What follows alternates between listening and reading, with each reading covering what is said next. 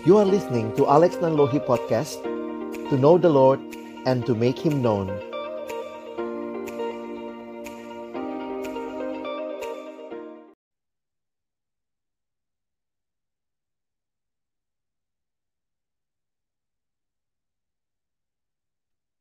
Halo, selamat malam teman-teman. Senang sekali malam hari ini kita ketemu kembali di YouTube Alex Nanlohi. Dan kesempatan malam hari ini memasuki juga bulan Agustus. Kembali kita akan merayakan Hari Kemerdekaan Republik Indonesia. Dan sepanjang bulan ini kita akan bersama-sama melihat apa yang menjadi panggilan kita di tengah-tengah bangsa ini untuk juga boleh melihat apa yang menjadi anugerah Tuhan yang diberikan dan bisa memberikan kontribusi yang nyata bagi kemerdekaan bangsa kita, mengisinya dengan terus memberikan yang terbaik kepada Tuhan dan juga tentunya kepada sesama kita. Nah, teman-teman, malam hari ini kita akan sama-sama bersama untuk boleh um, mengikuti tema yang menarik ya. Indonesia aja udah merdeka. Wah, uh, dia aja udah nikah gitu ya kamu kapan? Nah, Indonesia aja udah merdeka. Nah, bagaimana kita boleh mengisi kemerdekaan ini dengan baik sebaik-baiknya? Memulai acara kita malam hari ini, mari kita berdoa sebelum kita memulainya. Kami bersyukur kepadamu Tuhan malam hari ini menjadi kesempatan bagi kami untuk boleh bersama-sama sharing, berbagi, dan secara khusus di tengah-tengah panggilan yang Tuhan berikan bagi kami sebagai orang-orang yang tinggal di tanah air di bangsa ini. Kami sungguh berdoa biarlah percakapan kami malam hari ini, sharing kami dari setiap teman-teman yang akan berbagi malam hari ini boleh kembali menginspirasi dan juga membangun kami semua untuk boleh berperan lebih nyata lagi bagi bangsa ini. Kami bersyukur menyerahkan waktu ke depan dalam nama Tuhan Yesus kami berdoa. Amin. Seperti biasa, saya akan panggil adik saya Ray. Selamat malam, Ray. Halo, selamat malam, Bang Alex. Apa kabar? Uh, baik bang, minggu ini banyak yang hmm. ini ya bantuin teman-teman skripsian. ini udah ada lagi lagi si, si, apa beberapa udah siap-siap uh, ujian ya apa yeah. Iya. uh, sidang skripsi gitu ya. Ya, ada beberapa yang ya puji Tuhan akhirnya udah uh, selesai, yeah. ada yang masih stuck lah gitu karena datanya hmm kurang atau mungkin masih kirim revisi dan sidangnya kan cuma 15 menit online gitu ya jadi iya benar. Benar apa oh, bantu saya ya sharing gitu maksudnya persiapan dan sebagainya. Kadang-kadang kayak gitu hmm. juga nggak gampang juga ternyata. Kayaknya ini ya uh, kesempatan kayak pas lagi Agustusan terus mereka lagi sidang-sidangan nanti di akhir bulan ini mungkin ada lulus-lulusan itu jadi ini juga ya menarik untuk kita kaitkan dengan apa yang bisa kita lakukan bagi bangsa ini ya. Iya, aku aku kadang-kadang menyemangati dengan bilang ya e, hmm. kalian lulus di bulan kemerdekaan lah, kiranya kalian merdeka. merdeka. Kalau enggak yang yang diingat nanti cuma coronanya doang gitu ya, lulusnya jalur corona katanya. Kayak gitu. Jadi ya tapi bersyukur ada beberapa teman yang ya adik-adik yang akhirnya udah selesai tapi ternyata, masih ada ternyata yang harus lanjut kayak gitu ya ke semester selanjutnya. Tapi hmm. ya bersyukur ada kompensasi dari kampus dan sebagainya. Jadi ya menem yeah. mendampingi lah menemani. Wah luar biasa. Gimana Rey? Malam hari ini apa yang menjadi topik yang kita mau angkat? Dan mungkin bisa kenalin siapa yang jadi narasumber kita? Oke, uh, teman-teman juga menyapa. Selamat malam yang uh, nonton sekarang ataupun mungkin nanti akan nonton siaran ulangnya uh, sesuai dengan mungkin kita juga kasih sneak peek lah ya bang ya bahwa sebulan hmm. ini kita bakal ngajak teman-teman atau mungkin abang kakak alumni alumni yang uh, yeah. bisa sharing pengalaman uh, perjuangan atau mungkin karya-karya mereka baik betul uh, di dalam pekerjaan ataupun dalam apa ya keterampilan mereka yang mereka uh, apa sukai dan ternyata itu bisa jadi berkat buat uh, bangsa dan hmm. negara kita. Nah, di dalam rangkaian itu, nah hari ini kita juga kedatangan uh, beberapa rekan yang uh, kupikir kita sangat bersyukur bisa sharing, bisa dengar cerita-cerita hmm. mereka mengenai uh, passion mereka, kegiatan mereka, atau bahkan juga uh, mimpi-mimpi mereka juga ya gitu buat yeah. buat bangsa dan negara kita. Nah, uh, mungkin aku panggil atau aku sambut dulu semua ya. Kita hari ini bersyukur boleh ber, bergabung bersama. Yang pertama ada Kak Afia, yang kedua ada Kak Saris, dan yang ketiga ada Kak Ayu. Halo teman-teman. Halo, selamat malam. Selamat malam. Senang yeah. banget ya bisa hadir malam hari ini. Kami yang nah, senang boleh diundang. Kita bersyukur teman-teman uh, boleh uh, kedatangan ketiga kakak ini. Nah mungkin uh, mau kenalan dulu lah ya, mau kenalan dulu Betul, sama kakak. Kenalan dulu nih ya. Mungkin boleh kenalan uh, nam apa ya nama udah terpampang mm -hmm. sih tapi maksudnya nama panggilan terus mungkin kakak ini alumni mana kayak gitu uh, kegiatan dan uh, kegiatannya apa sekarang atau mungkin sekarang tergabung dalam pekerjaan atau aktivitas apa boleh mungkin kita mau dengar dulu dari Kak Afia dulu kali ya Oke, selamat malam semuanya. Namaku Afia. Afia Desimianti panggilnya Afia.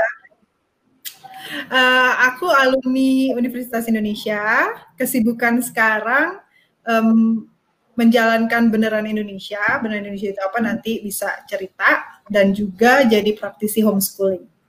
Dan ketiga ibu rumah tangga. Wow, itu itu pekerjaan yang luar biasa ya dengan dengan uh, gaji yang luar biasa tentunya. penghargaan dari anak ya. Pujian okay. cukup. Kita mau dengar juga dari Kak Saris nih. Kak Saris, boleh kenalan Kak Saris? Oke, Kak. Uh, halo teman-teman semua. Uh, teman-teman boleh panggil aku Saris. Aku juga sama dengan Kak Afia, alumni dari Universitas Indonesia dan sekarang um, menjadi um, anak buahnya Kak Afia di Bendera Indonesia sebagai program officer. Kalau tadi Kak Afia ibu rumah tangga, aku jadi bapak di rumah tangga kelak. Mohon doanya. Amin, amin. Itu di belakang udah ada tangga tuh. Ada rumah udah ada tangga. Tinggal pendamping, Riz. Eh, Kak Afia tadi fakultas apa kalau Kak Afia? Kan alumni. Oh, Kalau Kak Saris? Hukum. Oke. Okay. Thank you Kak Saris. Nah yang terakhir nih Kak Rahayu. Boleh kenalan Kak? Ya, halo semuanya. Um, kenalin namaku Ayu. Uh, sama dari UI juga. Bedanya fakultasnya. Aku teknik ya gitu. Jadi tadi ada fisip, hukum, sekarang aku teknik.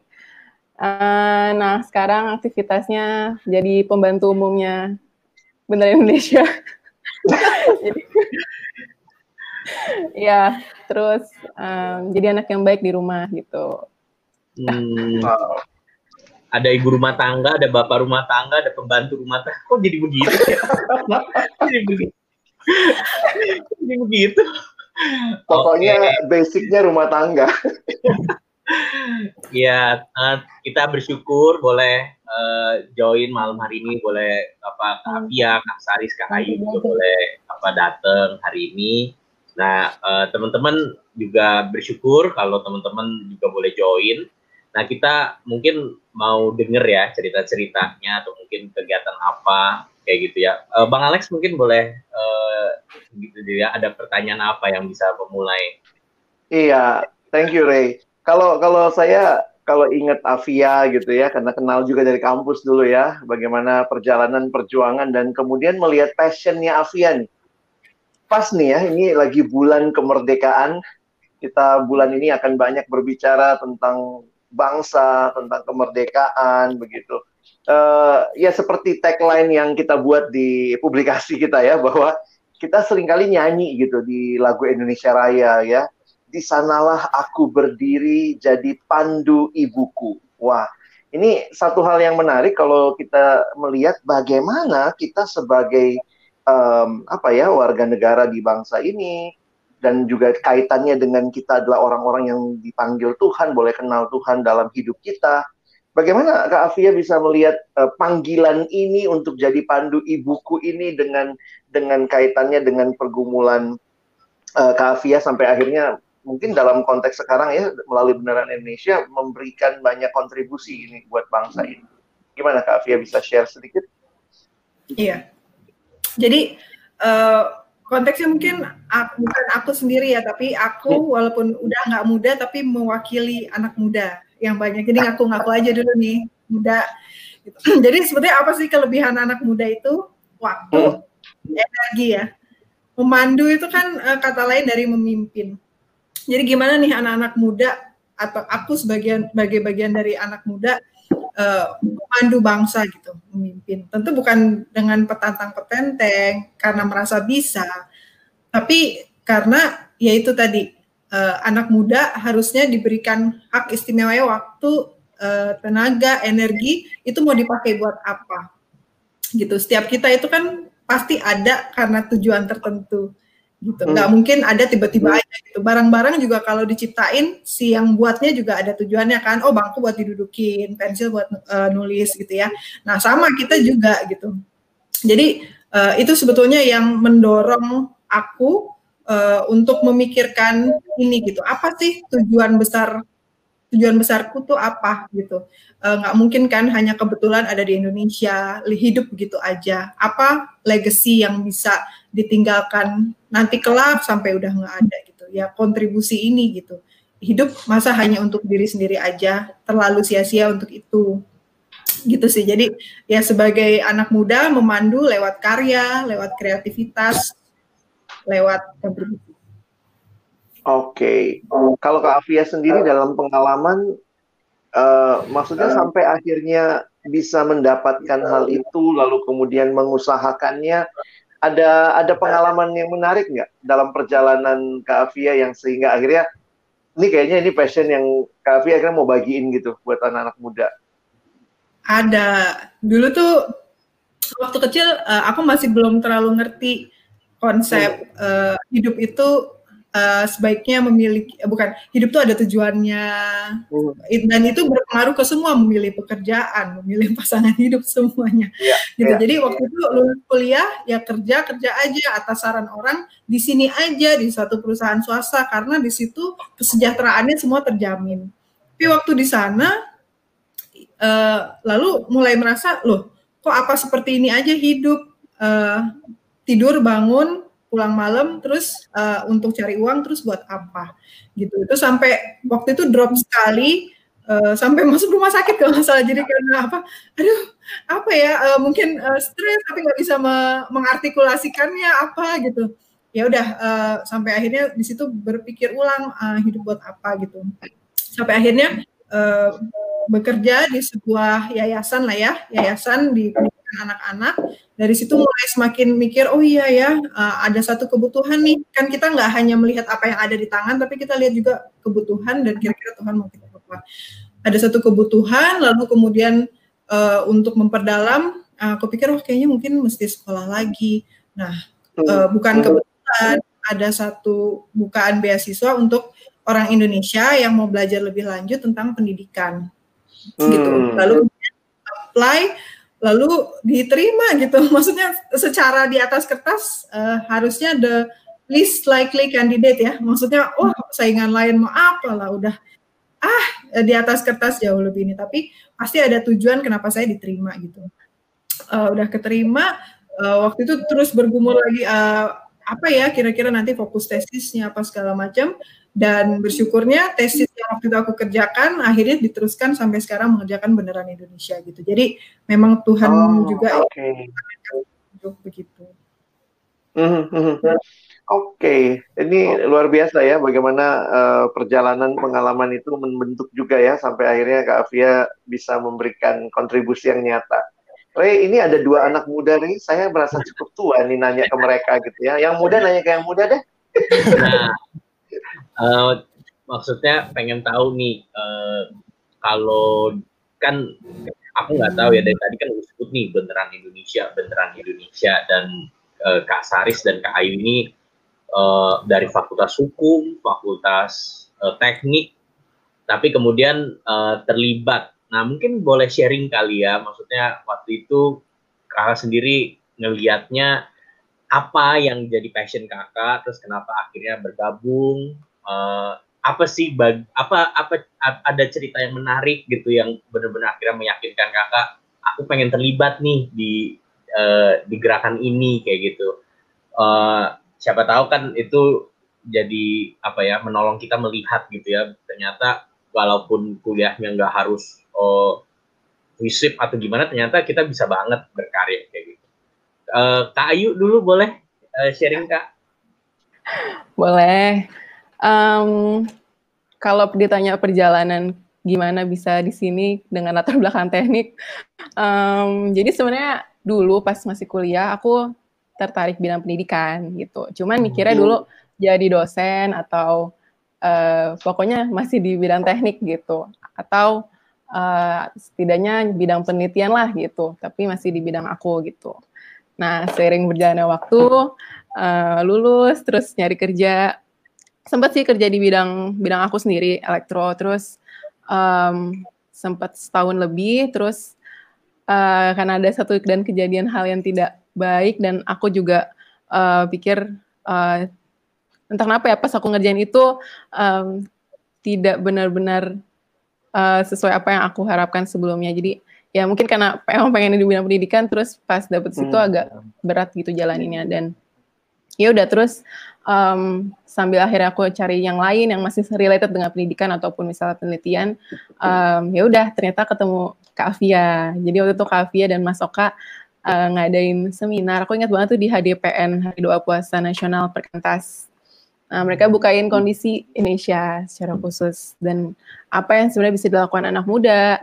Nah, di situ di situ aku apa ya? Um, sebenarnya tertarik banget dan kayak sebenarnya mencari ini yang aku cari dari awal gitu. Hmm. Ada suatu hal yang bisa aku lakukan langsung untuk Indonesia dan uh, kebetulan banget pasnya bidang pendidikan.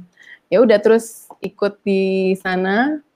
Uh, pertama-tama ikut jadi kepanitiaan uh, acara pertama Bener Indonesia, terus uh, tiba-tiba suatu hari Kafe nelfon, uh, ya dia nawarin lah untuk bisa akhirnya um, apa join sama Bener Indonesia gitu. Dan kondisi saat itu pun aku masih mencarikan gitu. Dan hmm. ya udah jadi sejak itu aku join Bener Indonesia dan sangat menikmati apa yang sudah dijalin sampai sekarang. Karena um, aku nggak pernah nyangka aku kan melakukan pendidikan tuh tadinya aku pikir bidang teknik aja gitu. Ternyata um, ada satu hal yang di belakang ini semua uh, yaitu karakter anak-anak bangsa gitu dan itu jarang banget uh, kita sentuh kan sekarang ini. Nah dan ya udah um, aku pikir ini uh, ya jalan yang Tuhan bukakan dan memang ladangnya masih sedikit juga gitu. Kenapa enggak itu berkarya di sini? Gitu sih Oke, okay, thank you Kak Ari. Iya. Kalau kalau gimana gimana? Oke. um, aku pertama kali bertemu dengan beneran Indonesia dengan Kak Afia dan Mas Oka itu ketika baru lulus kuliah. Dan aku merasa selama kuliah dan menjelang kuliah itu cukup terpapar dengan karena aku fakultas hukum mungkin uh, sangat terpapar dengan kondisi Indonesia yang sedemikian rupa lah. Jadi waktu lulus itu memang dengan kegalauan dengan aduh kok Indonesia kayak gini ya, kok sistemnya bla bla bla bla bla kayak gini dan uh, waktu pertemuan dengan Kak Afia Masoka, aku aku mendengar seperti mereka datang dengan sebuah solusi untuk Indonesia. Uh, jadi sebenarnya aku seperti salah menangkap tentang apa yang disampaikan oleh Mas Oka dan Kak Afi. Sepertinya mereka sedang mau mengubah sistem di Indonesia gitu. Jadi makanya aku sangat tertarik, sangat tertarik buat daftar dan sebagainya. Um, tapi akhirnya ikut ikut berkegiatan dan sebagainya.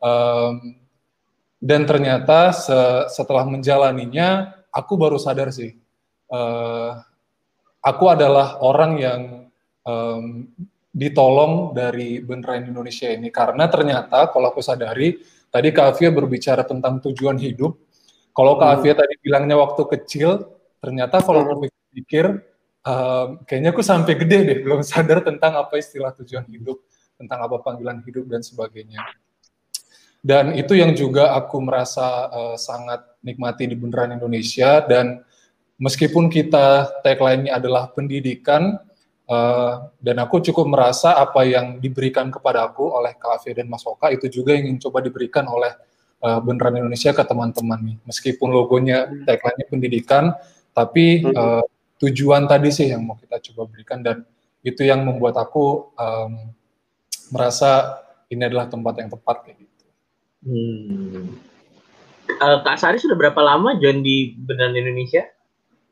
Kalau join, um, kalau aku nggak salah, Mas Oka dan Kavi itu pokoknya kita adalah orang-orang generasi pertama yang di yang dicari. Oh.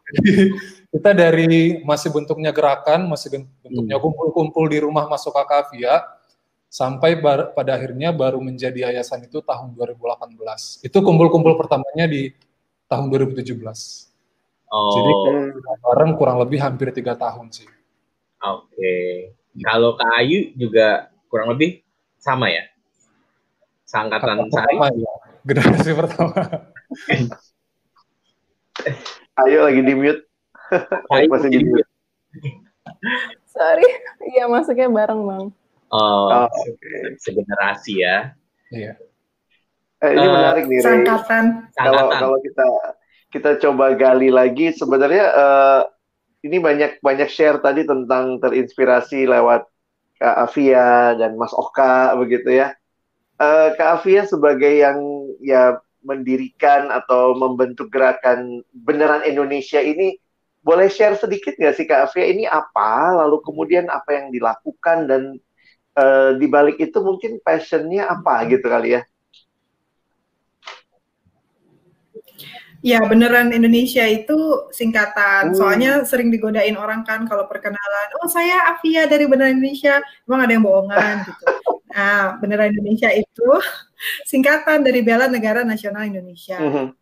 Jadi passion waktu itu uh, kan saya dan suami Mas Oka itu baru kembali lagi ke Indonesia di akhir tahun 2015. Uh, eh, itu setelah uh, lama untuk sekolah ya Uh, nah waktu itu kondisinya adalah uh, pilkada, lalu kemudian ada banyak peristiwa yang uh, memecah belah dan prihatinnya kok seakan-akan anak mudanya juga tersegregasi sekali gitu, uh, mudah uh, diadu domba, pokoknya mm, nggak mm, jadi satu, lalu juga tidak terlalu memikirkan uh, kontribusi atau apa yang bisa mereka berikan buat bangsanya gitu.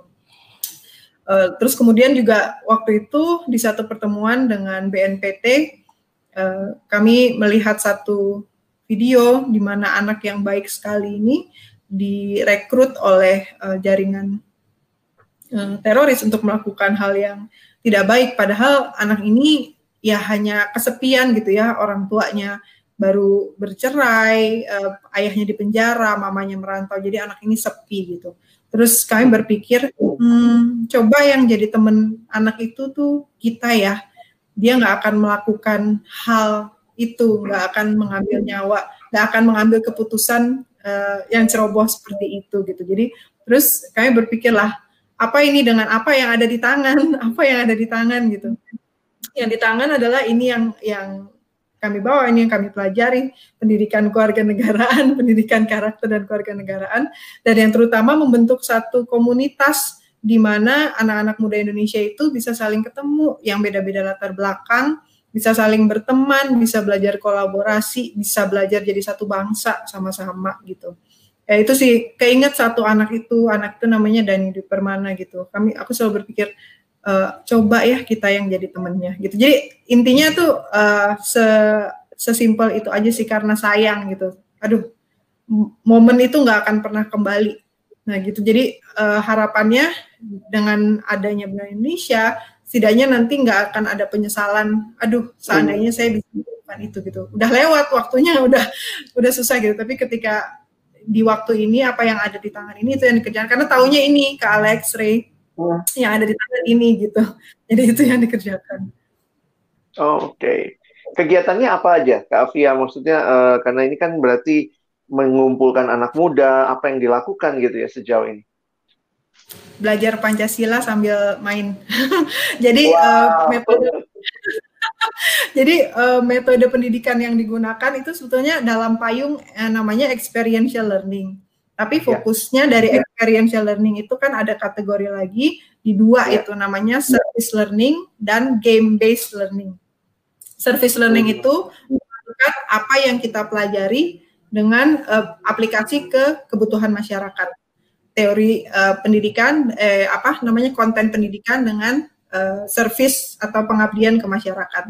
Lalu yang kedua game based learning ya belajar menggunakan uh, metode permainan tapi untuk mencapai tujuan pembelajaran tertentu gitu. Yang terutama sih menyediakan ruang-ruang perjumpaan ya sehingga anak-anak nih uh, peserta yang awalnya nggak saling kenal mungkin dari sekolah yang makin lama makin uh, tersegregasi yang nggak punya teman-teman beda latar belakang bisa saling jadi teman bisa membentuk komunitas-komunitas sama-sama mikirin kepentingan orang lain. Wow, luar biasa ya. Sejauh ini sudah berapa banyak yang pernah terlibat gitu ya dengan kegiatan beneran Indonesia? Kalau bicara anak mudanya, ini rata-rata apa anak eh, SMP kah, SMA kah, atau ada fokus khusus SMA, SMA dan mahasiswa. Oh oke. Okay. Pelajaran SMA dan mahasiswa. Wow, luar biasa. Silakan Ray. Oh, uh, nah kita juga mau nanya nih ke Kak Saris dan Kak Ayu ya. Maksudnya dari kan kakak sebagai project officer ya, maksudnya udah ngeliat lah on hands gitu ya anak-anak kalau dateng kegiatan terus ngelihat mungkin uh, cerita-cerita mereka atau mungkin uh, apa yang mereka pelajari. Uh, aku mau nanya dong, maksud siapa tahu buat kita juga terdengar gitu ya, uh, viewers juga boleh belajar. Kalau menurut kakak, apa sih yang saat ini sangat bisa anak muda lakukan dalam rangka kalau kita ngomongin ini ya kemerdekaan atau mencintai bangsa dan negara kita. Apa sih gap yang paling bisa banget uh, anak muda isi di tengah kondisi atau dari pengalaman Kak Ayu, Kak Saris ketika ikut gerakan beneran Indonesia ini? Mungkin uh, satu orang satu gitu ya dari pengalaman dari uh, cerita-cerita yang Kak Ayu atau Kak Saris. Menurut Kak Ayu dan Kak Saris apa yang paling bisa banget nih kita kita bangun sebagai anak muda uh, ke depannya kayak gitu. Uh, gantian ya Kak Saris dulu deh. Boleh sharing Kak Saris.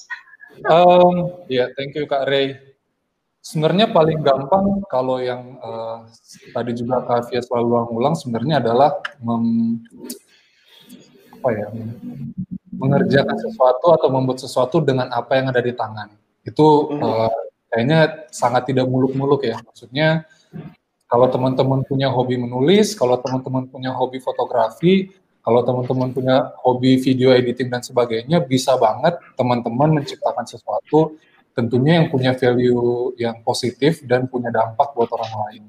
Apalagi sekarang banyak banget um, ibaratnya sosial media internet itu sangat dibanjiri dengan lautan informasi yang uh, bahkan sangat sulit untuk kita saring gitu. Dan kenapa enggak dengan apa yang bisa teman-teman buat sesederhana tulisan singkat um, di Instagram teman-teman dan itu bisa kasih pesan-pesan yang positif buat orang lain gitu di tengah kondisi seperti itu. Itu kayaknya yang paling simpel sih kak dan bisa kita hmm. lakukan. Hmm. Hmm. Oke, jadi teman-teman IG storymu matters banget ya. WA storymu, WA story, IG storymu itu matters banget. Karena itu yang ada benar-benar ada di tangan ya. Benar-benar ada di tangan. Kak Sari sharingnya. Uh, Kak Ayu dari pengalaman, dari cerita, apa yang Kak Ayu lihat bisa banget gap yang kita isi gitu kita bangun? Um, sebenarnya kalau bicara anak muda bisa apa gitu kan ya, aku teringat ini sih, um, ya pasti semua udah tahu lah pahlawan kita namanya W.R. Supratman. Nah, dulu tuh uh, aku ingat banget cerita ini karena uh, ini menarik buat aku fakta. Jadi W.R. Supratman tuh dulu dia usia 23 tahun dan ternyata dia punya band. dia seorang dia kan bisa main biola ya dan dia punya band, aku lupa nama bandnya apa, tapi dia sering main di situ dan suatu hari dia tuh um, kayak baca tantangan di majalah uh, tentang siapa nih yang mau bikin lagu kebangsaan Indonesia dan uh, karena bangsa lain tuh udah pada punya gitu lagu kebangsaan sendiri. Dan ternyata uh, beberapa waktu kemudian akhirnya dia bikin lah itu. Um, syair sama melodinya kan. Dan pada akhirnya juga itu dipakai di uh, Sumpah Pemuda kan di, dimainkan lah gitu. Jadi um, masku usia 2-3 tahun tuh usia yang muda ya. Kalau aku ingat aku 2-3 tahun tuh aku baru lulus kuliah dan kayak ya ampun boro-boro mikirin um, syair lagu bangsa negara. Gitu kayak um, iya maksudnya aku mikirnya dulu tuh kalau belajar sejarah um, kayaknya pahlawan kita tuh dulu udah tua-tua banget udah 40 50 maksudnya itu baru terbukakan sekarang gitu setelah setelah banyak cari tahu tentang uh, Indonesia dan uh, tokoh-tokoh yang dulu lah gitu. Jadi aku melihat bahwa setiap dari kita semudah apa pun sebenarnya punya potensi even dari anak band gitu. sebenarnya bisa kasih karya yang um, ternyata bisa berdampak gitu buat orang lain dan mungkin hal simple lainnya yang bisa dilakukan adalah uh, menjadi teman ya, menjadi teman untuk hmm. orang di sekitar kita. Entah uh, aku tahu ini simple banget sih, cuman entah siapa tetangga kita, entah siapa teman di sekolah kita uh, yang berbeda berbeda apa ya latar belakang lah gitu. Hmm. Aku rasa ini uh, saat ini banyak sih kondisi di mana kita makin tersegregasi, terkelompok berdasarkan banyak sih dari ekonomi, dari dari ras, hmm. dari bahkan pergaulan aja kita kan sangat terkotak-kotak ya biasanya ah gue nggak nyambung ngomong sama yang itu gue nggak nyambung ngomong sama yang ini tapi uh, being a friend being friendly, um, menyapa, senyum, dan menanyakan kabar, even ke orang-orang yang uh, sering kali kita abaikan, mungkin tetangga kita atau orang yang biasa kita nggak pernah mau sapa karena kita udah punya stereotip sendiri lah. Um, hmm. Itu langkah sederhana banget membentuk Indonesia yang beragam ini, gitu sih. Oke, jadi anak teman-teman yang anak band atau belum punya band silakan punya band atau kalau mau solo di TikTok gitu ya TikTokmu juga bisa bermanfaat buat bangsa dan negara lewat karya-karya yang ya itu kan hal-hal kecil tapi dari situ hmm. ekspresikan uh, talenta atau dari situ bangun persahabatan dan sebagainya mengisi konten dari setiap hal-hal yang mungkin teman-teman bisa bagikan kayak gitu ya. Uh, eh, yeah. Kalau uh, dari beneran Indonesia sendiri Kak Ayu dan Kak Saris uh, ada ada maksudnya ada ada hal yang lagi dikerjakan atau mungkin ada hal yang uh, mungkin selama ini didor uh, menolong teman-teman untuk uh, berkarya kayak gitu dari dari project-project yang Kak Saris atau Kak Ayu lagi kerjakan gitu uh, sejauh ini pernahnya ngapain aja kayak gitu mungkin boleh sharing satu dua hal uh, Kak Ayu mungkin hmm promosi. Mungkin yang paling dekat, yang paling dekat ada pertama Instagram kami, ya. Mm-hmm. Bisa dicek di beneran.indonesia. Uh, kami okay. hampir ya um, ya dua hari sekali lah kita uh, upload konten dan harapannya itu juga bisa jadi ya bantuan dan berkat buat anak-anak muda di luar sana gitu untuk mendorong mereka jadi warga negara yang baik seperti itu. Terus ada lagi podcast gitu. Jadi Um, ini baru sih. Kalau Instagram memang sudah cukup lama, tapi ada podcastnya yang terbaru dan um, bisa dinikmati juga di Spotify. di situ kami uh, banyak um, undang beberapa narasumber yang kira-kira bisa menolong dan mendorong anak-anak muda ini bisa berkarya buat komunitasnya gitu. Hmm. Jadi harapannya sih lewat platform-platform ini bisa mempengaruhi gitu um, dengan worldview yang uh, memang kita harapkan seperti itu. Mungkin yang lainnya bisa ditambahkan Kak Saris. Oke, okay, thank you. Feel free buat cek ya tadi teman-teman Spotify, Instagram, kalian bisa dengar. Spotify dan... ini sama, namanya Beneran Indonesia juga ya? Iya, podcast okay. Beneran Indonesia. Oke. Okay. Kak Saris ada tambahan Kak? Atau lagi apa yang ah. dikerjakan? Uh, aku mau balik ke pertanyaan tadi sedikit Kak, yang apa yang bisa anak muda lakukan? Hmm. Yang simpel hmm. banget nih, simpel banget, yaitu follow dan like dan komen Instagram. betul betul betul. Simpel banget. Jangan lupa. Kita lagi mengejar 10 ribu, jadi teman-teman silakan dulu. 10 ribu follower. Um, tambahan untuk program Beneran Indonesia, uh, balik lagi memang program kita sangat mendorong gimana anak-anak ini bisa menciptakan sesuatu dan pastinya kasih dampak. Kita hmm. um, kalau teman-teman lihat di Instagram, mungkin teman-teman akan melihat banyak kegiatan kita di luar ruangan. Tadi seperti Kak Afia bilang, belajar Pancasila dengan bermain, lalu dan, dan sebagainya. Tapi karena situasi pandemi sekarang, tentunya kita nggak bisa lari-lari di luar ruangan. Um, beberapa program kita yang offline um, terpaksa harus kita hold dulu, tapi tentunya beneran Indonesia uh, berinovasi dengan menyesuaikan keadaan dan uh, sejak satu dua bulan yang lalu kita launching program namanya Creating for Impact exactly seperti yang tadi Kak Ray bilang, bagaimana kita melatih anak muda um, untuk bisa menciptakan sesuatu, menciptakan karya, uh, dan itu bisa berdampak buat uh, buat lingkungannya, buat komunitasnya. Dan um, sasaran kita masih sama juga, teman-teman pelajar dan juga mahasiswa. Dan kita juga mau dalam program ini mau mengingatkan sih untuk teman-teman um, pelajar dan mungkin secara generalnya kepada dunia pendidikan Indonesia kali ya. Kalau hmm. uh, mungkin kalau teman-teman di guru dan sebagainya kan sering banget uh, dengar ini, uh, di mana ternyata uh, aku pun baru tahu dan sadar kalau uh, tujuan utama atau tujuan tertinggi dari pendidikan atau pembelajaran itu adalah untuk mencipta atau menciptakan sesuatu. Gitu. Jadi nggak berhenti. Tentu saja kayak hafalan. Uh, apa namanya menganalisis dan sebagainya punya tempat tersendiri. Tapi kita perlu ingat kalau apa yang kita pelajari itu the highest ordernya adalah untuk kita bisa create something. Gitu. Dan itu yang kita latih di program Creating for Impact ini.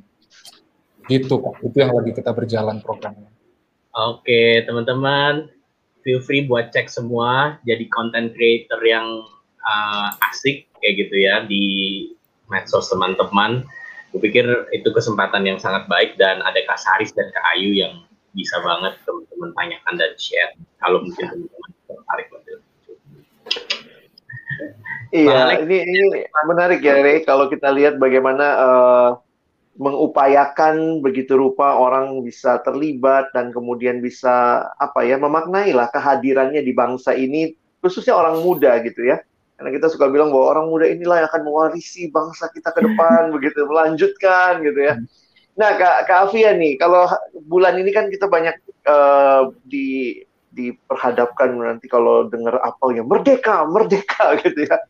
Bagaimana Kak Afia melihat kita memaknai kemerdekaan ini? Apakah masih ada hal-hal yang menurut Kak Afia ini sebenarnya masih terbelenggu kita nih? Jadi sebenarnya bagaimana Kak Afia memaknai kemerdekaan ini gitu dalam konteks Indonesia kita udah 75 tahun nih ya Kak Afia ya. Apa yang menjadi uh, refleksi Kak Afia terhadap kemerdekaan kita? Hmm.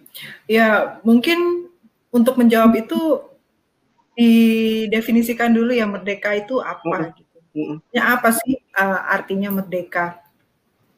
Ya merdeka itu ketika kita bisa hidup tahu identitas kita, kenal pencipta kita, kemudian tahu tujuannya dan lari untuk mengusahakan kesejahteraan banyak orang, nggak cuma diri sendiri gitu. Itu benar-benar uh, merdeka gitu ya. Nah dalam konteks Indonesia, gimana sih jadi orang Indonesia yang merdeka? Itu mungkin saya mau sedikit piggyback hmm. atau mengikuti uh, pidatonya Martin uh, Luther Martin Luther King ya waktu di speechnya dia bilang um, I have a dream gitu. Suatu saat uh, kita akan dinilai berdasarkan karakter kita, bukan dari warna kulit kita gitu. Jadi apa sih artinya jadi orang Indonesia yang merdeka itu? Ketika kita semua bisa sepenuh potensi berkarya, berkontribusi tanpa dipandang suku, agama atau rasnya atau latar mhm. belakang. Jadi semua dapat kesempatan yang sama untuk berkontribusi untuk memikirkan yang terbaik buat bangsa. Nah, itu itu yang benar-benar merdeka kalau buat aku. Oke, okay. mungkin boleh ditambahin dari refleksinya Kak Saris mungkin apa yang mungkin Kak Saris hayati sebagai seorang yang mungkin sekarang kan langsung berhadapan dengan orang muda nih ya. Apakah ini anak-anak muda kita sekarang sudah merdeka? Um, mungkin itu dia sih bang pertanyaan yang besarnya. Kalau tadi judul kita kan um, hmm. kayaknya kalau untuk seumuranku sih ya bang kayak dia aja udah nikah kamu kapan gitu kayaknya pertanyaan yang itu sangat menekan banget ya menekan banget nggak sih pertanyaan itu ya? tapi kalau uh, tapi sesuai dengan judul kita yang sebenarnya mm -hmm. mungkin karena ini justru pertanyaan yang tidak pernah kita pikirkan kali justru ya mm. atau nggak pernah ditanyakan kayak Indonesia aja udah merdeka kamu kapan gitu nah Indonesia sendiri sebuah negara adalah yang diisi oleh orang-orangnya gitu kan dan balik lagi seperti nambahin seperti Kavia Indonesia sebagai suatu negara udah merdeka, tapi ketika kita mau sam, uh, turun lagi sampai ke level person, personal, apakah iya benar-benar uh, semua orang Indonesia udah merdeka kayak gitu. Nah mungkin uh, kadang kita apa ya memikirkan merdeka itu seperti semudah ketika kita bisa melakukan hal sesuka hati kita atau ketika hmm. kita bisa punya uang yang tidak terbatas kayak gitu. Tapi um, balik lagi nambahin yang ke justru merdeka itu adalah ketika kita punya identitas dan punya tujuan hidup yang benar. Dan um, apa ya, kalau refleksinya adalah aku ya bukan yakin sih, mungkin teman-teman um, yang nonton atau yang hadir di pertemuan kita malam ini sudah mengetahui identitasnya siapa dan lebih hmm. hebat kalau sudah tahu purpose-nya apa, tujuannya apa. Dan um, di momen kemerdekaan ini mungkin refleksiku adalah gimana kita uh, atau teman-teman yang sudah tahu identitas dan purpose-nya apa bisa jadi teman kalau tadi kata Kak Ayu ya, jadi teman dan bisa mengajak orang lain, bisa membuat semakin banyak orang jadi orang-orang yang benar-benar merdeka sih. Gitu. Mungkin nggak sadar dia terbelenggu terbelenggu dengan uh, apa yang apa yang menghalangi dia menjadi identi uh, punya identitas dan punya tujuan yang sepenuhnya. Mungkin dia nggak sadar, tapi uh, gimana kehadiran kita bisa melepaskan belenggu-belenggu itu dan membuat teman-teman hmm di sekitar kita pun jadi orang-orang yang benar merdeka. Gitu. Wah, jadi menarik ya bukan cuma kitanya yang merdeka tapi juga kita membawa pengaruh itu ya buat teman-teman kita khususnya di bangsa ini yang hmm. memang didirikan atas dasar uh, kesatuan ya keberagaman jadi di situ saya pikir jadi kesempatan yang menarik ya untuk kita boleh menolong juga orang lain menemukan dan menghayati tujuan itu. Kalau Kak Ayu gimana? Kak Ayu ada refleksi sebagai seorang pejuang muda perempuan Indonesia. itu kan kalau kasarnya tadi sisi mungkin sisi pria ya, tapi sebagai apa ya perenungan Kak Ayu sendiri gimana? Um, aku apa ya pernah dengar sih eh, merdeka tuh apa sih apa sih true freedom gitu. Ya aku ini dapat dari Kavia juga deh. hmm. Jadi ya um, singkat aku uh, I love to do what I am asked to do gitu. Jadi um, melakukan sesuatu bukan karena terbelenggu lo harus melakukan sesuatu gitu, tapi karena uh, dari dalam hatinya pun juga sudah mencintai untuk melakukan hal itu. Jadi ada desire untuk melakukan itu, ada kemauan untuk melakukan itu tanpa tanpa gimana ya terpaksa lah gitu. Uh, kayak kayak um, anjing misalnya anjing kampung yang yang anjing kampung gimana sih kan dia sebenarnya bebas ya jalan ke mana-mana ke alam liar, ke dia mau makan di mana, dia mau uh, main sama siapa, mau makan apa itu kan bebas banget.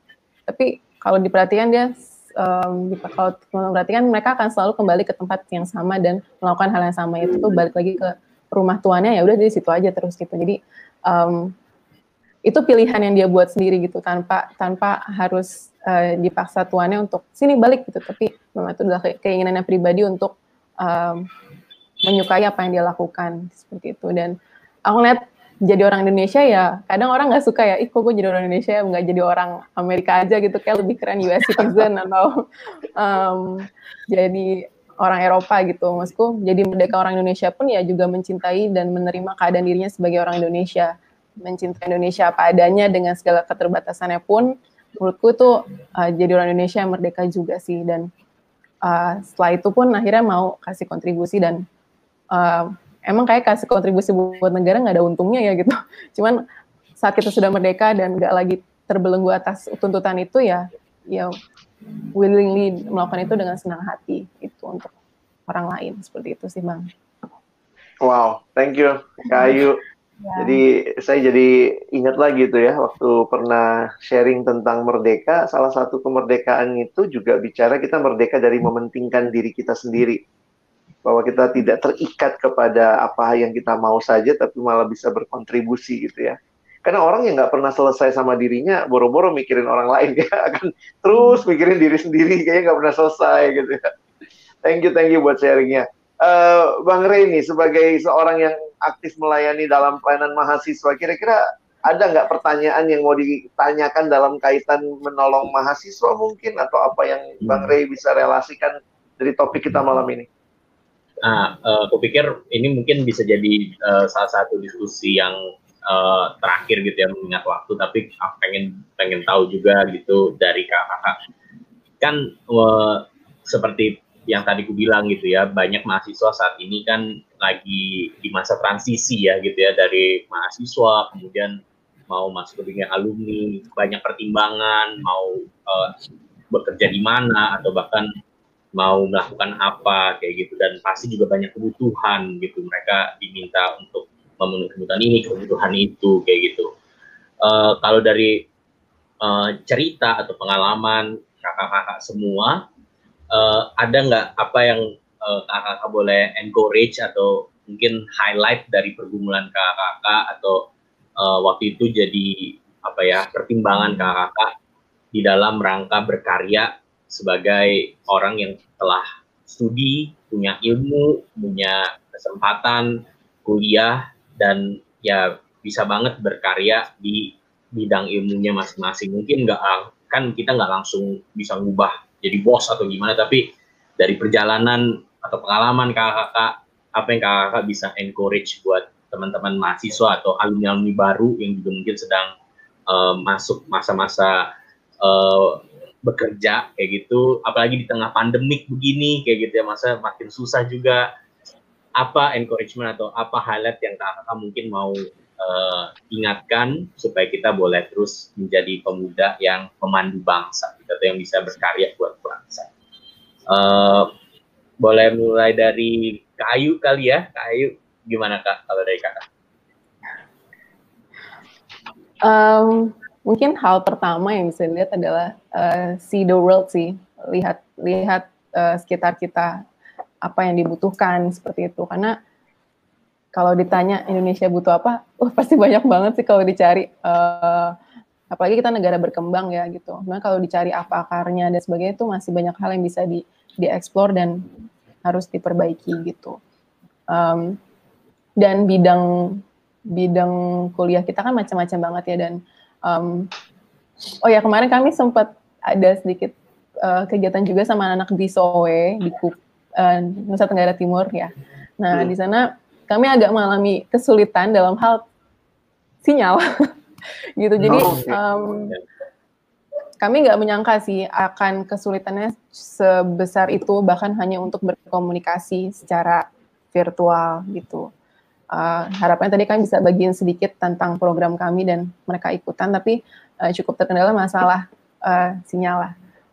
Um, itu salah satu contoh permasalahan yang mungkin mungkin bisa lihat sama anak-anak teknik mungkin seperti itu mm -hmm. untuk mm -hmm. akhirnya bisa melihat bahwa um, ternyata di sana untuk bisa mendapatkan informasi aja susah apa yang bisa kita lakukan ya mungkin nggak literally akan langsung ke sana sih cuman um, mm.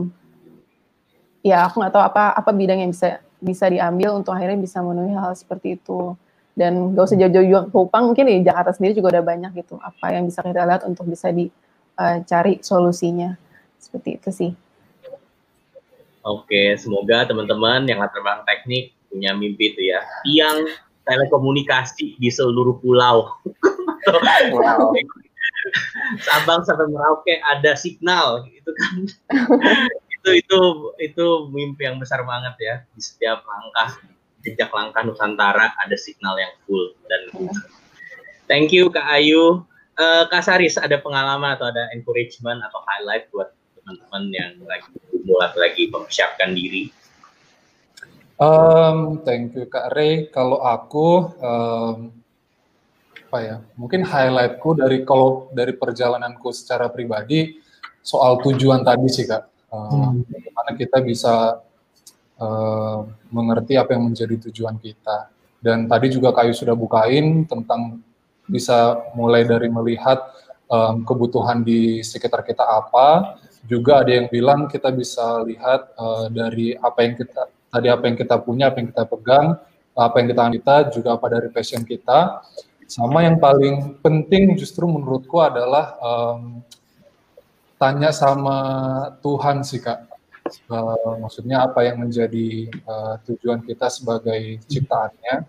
Karena mungkin uh, terkesan kayaknya kalau tanya sama Tuhan tuh kayak tujuannya yang jauh banget gitu kayak hmm. buat 100 tahun lagi. Cuman kalau dari pengalaman pengalamanku pribadi, um, justru uh, belajar bertanya, belajar um, percaya itu yang menolongku buat justru sustain day by day sih. Bahkan ketika dulu awal-awal lulus pun um, tidak uh, belum mendapatkan pekerjaan ataupun um, ya dan lain sebagainya, justru itu yang apa ya mengetahui tentang tujuan itu meskipun masih mencari terus itu yang menolong bisa tetap berpengharapan dari hari ke hari gitu sih.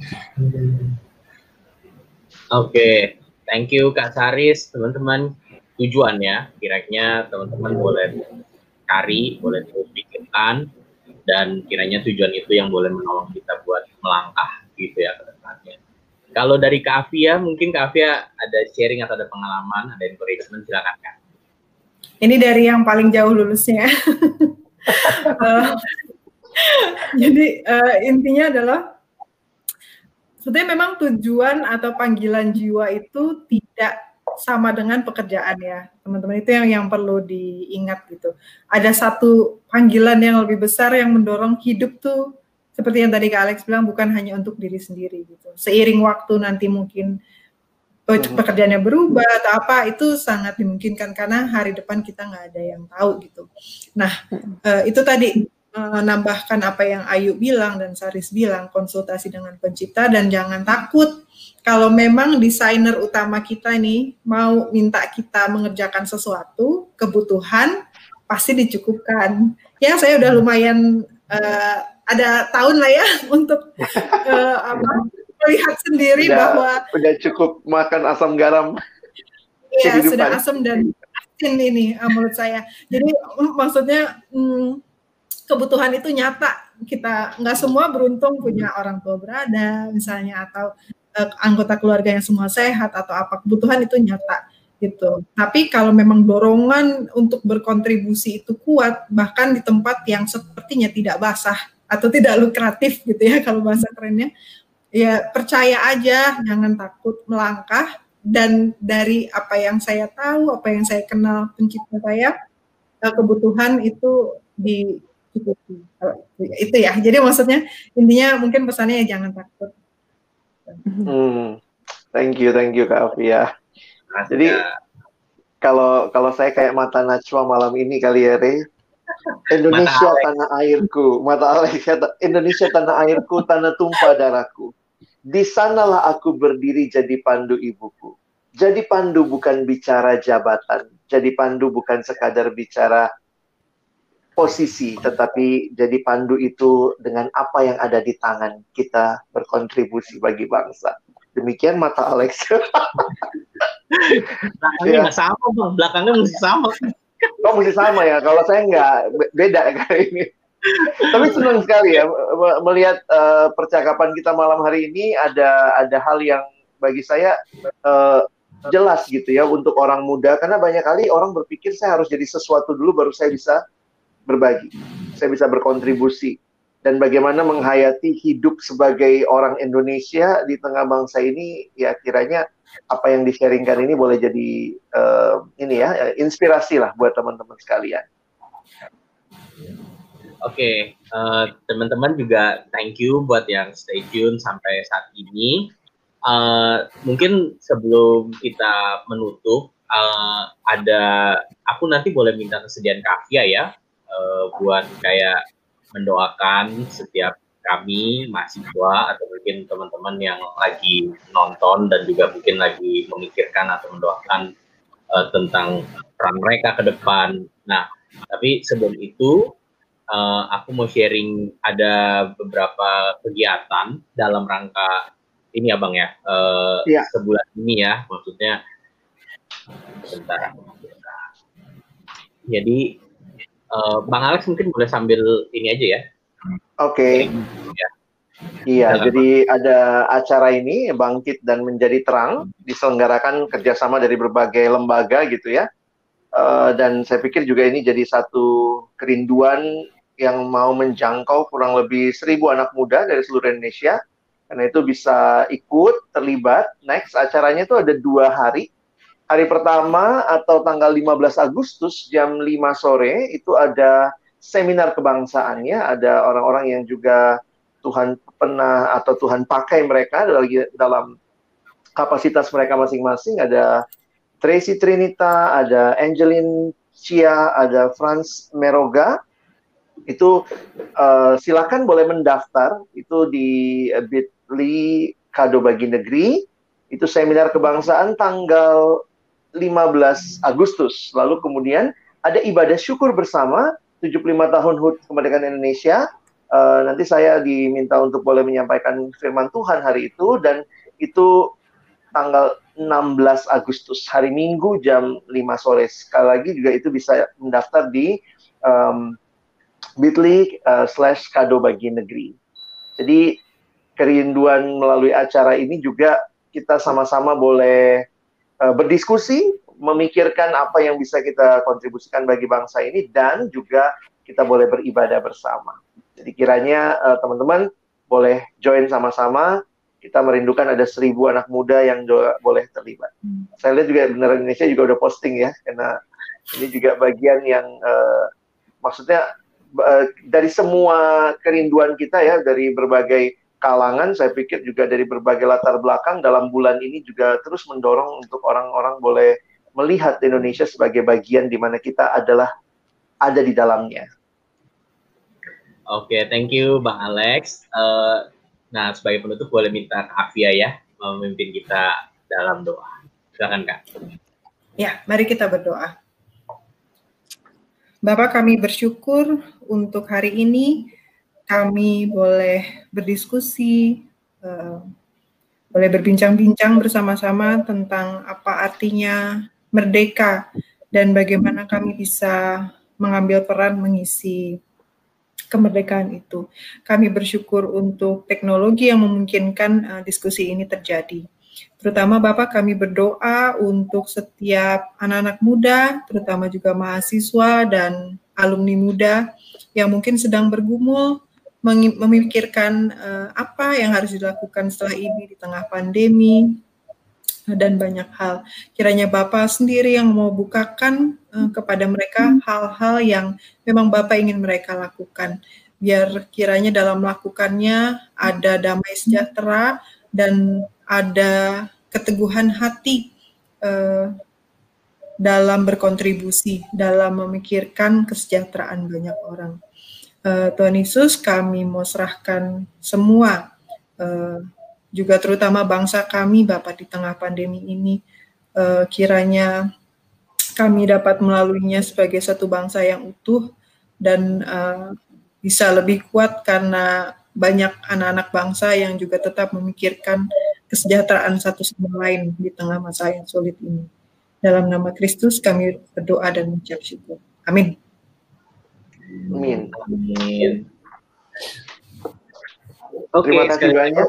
Terima kasih banyak buat Kak Afia, Kak Saris, Kak Ayu yang boleh join malam hari ini. Semangat terus dalam kegiatan, dalam aktivitas ke depan, dan uh, tetap jaga kesehatan di tengah kondisi seperti ini. Uh, kami juga, aku dan Malek juga menyapa buat teman-teman yang uh, stay tune, yang uh, ngikutin siaran ini. Kiranya juga Tuhan yang memimpin dan menjaga teman-teman di dalam uh, berbagai kondisi dan tetap jaga kesehatan uh, ya dalam aktivitas teman-teman. Oke, okay, uh, kalau gitu uh, kita akan ketemu lagi minggu depan uh, uh -huh. di jam dan di hari yang sama. Uh, udah ada belum sih Atau? Nah nanti nanti kita akan mengontak lagi ya. Tapi bulan ini udah ada beberapa beberapa orang yang akan mengisi ruang kita ya.